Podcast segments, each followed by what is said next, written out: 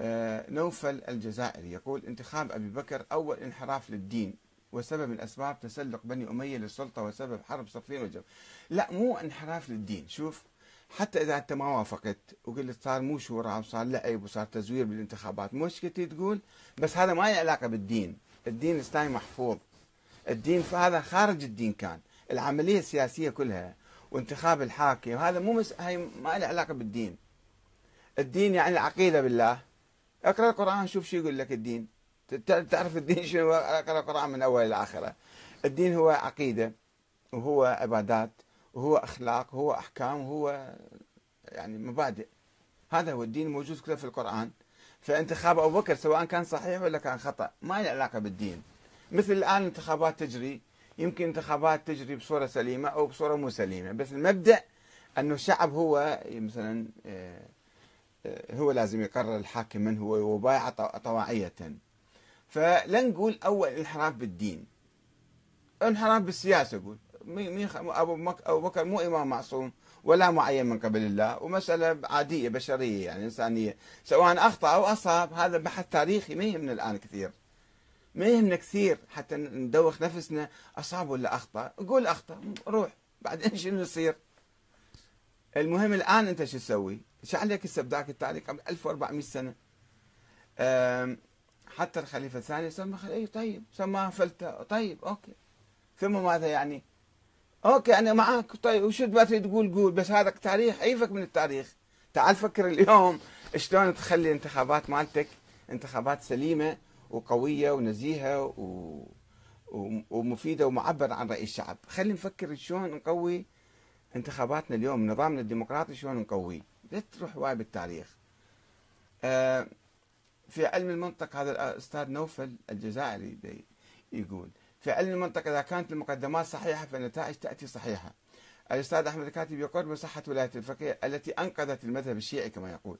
أليست ولاية الفقيه هي نتيجة من فكر من نتاج الفكر المهدوي القائم على نيابة الإمام الجامع للشرائط الذي صنع ولاية الفقيه يعني إقراره بصحة النتيجة، يعتبر إقرارا ضمنيا بصحة المقدمات وهذا تناقض من تناقضات طرح الأستاذ أحمد الكاتب. بارك الله فيك يا أستاذ نوفل.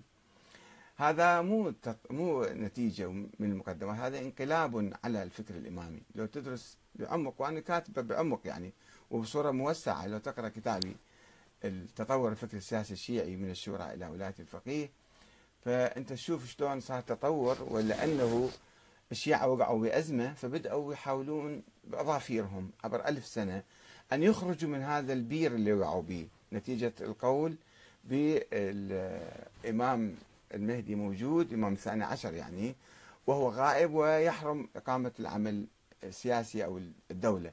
فبدأوا الشيعة بأظافيرهم يحفرون هذا السرداب أو هذا البير السقف حتى طلعوا من هذا البير بعد ألف سنة. فهو مو امتداد ولا مقدمات هذا ضد. ولو البعض حاول يعني يغلف الموضوع شوية يغلفه ويلف يدور أنه هذا تمهيد للمهدي وهذا ما أدري شنو هذا كله حكي يعني حكي التفاف. وإلا حقيقة الفكرة يعني مو معقولة المقدمات إذا كان فكره الامام مهدي مقدمه لهذا الفكر فكان لازم يأتي آه، هذا الفكر نتيجة مطابقة للمقدمات مو يجي ضد المقدمات. وما دام جاء هذا الفكر ضد المقدمات وهذا ما يسموه أنه هاي مقدمات إلا إنما هذا انقلاب. انقلاب وثورة على الفكر الإمامي. ولو تراجع أنت مثلا التاريخ القديم أيام الشيخ الصدوق كان يقولون كان يقول الشيخ الصدوق عرضوا علي الزيدية تعسوا ولايه الفقيه. في كتاب مقدمة كتابه إكمال الدين وإتمام النعمة يقول مستحيل إحنا نقبل ولايه الفقيه لأنه هذا يعني ينسف دين الإمامية كما هو يعبر يعني دين الإمامية تماما يعني هذا بعد ما يبقى شيء يعني ليش إحنا نؤمن بنظرية الإمامة؟ طارت نظرية الإمامة اذا إذا آمنا بولاية الفقيه وفعلا الكلام يقول كلامه صحيح الشيخ الطوسي الشيخ الصدوق آه، لو لم يكن له ليس علاقة بالدين فلماذا رفضها الإمام علي؟ الإمام علي من قال رفضها؟ بايع بايع أبو بكر بعدين ما خلافات شخصية كانت مو مسألة دينية خلافات شخصية وبعدين مو قضية. حتى الإمام علي ما ينظر للسياسة والخلافة نظرة دينية. واجب أن يطبق الدين من خلالها مو هي هي دين. أه حتى المهدي بحث تاريخي لماذا الإصرار عليه أستاذ نوفل. أستاذ نوفل أخي العزيز هو تاريخ هي فرد بالتاريخ موجود أو ما موجود وبالتالي مركبين عليه نظرية. هي مو قصة فرد واحد بالتاريخ. نظرية الإمامة التي تشل الشيعة وشلتهم ألف سنة. أنه اللي يحرم عليك إقامة الدولة في عصر الغيبة لأنه هذا الإمام الله معينه بعد خلص فأنت اقعد اسكت حتى الإمام يطلع. هذا الكلام المخدر والمضر بالشيعة.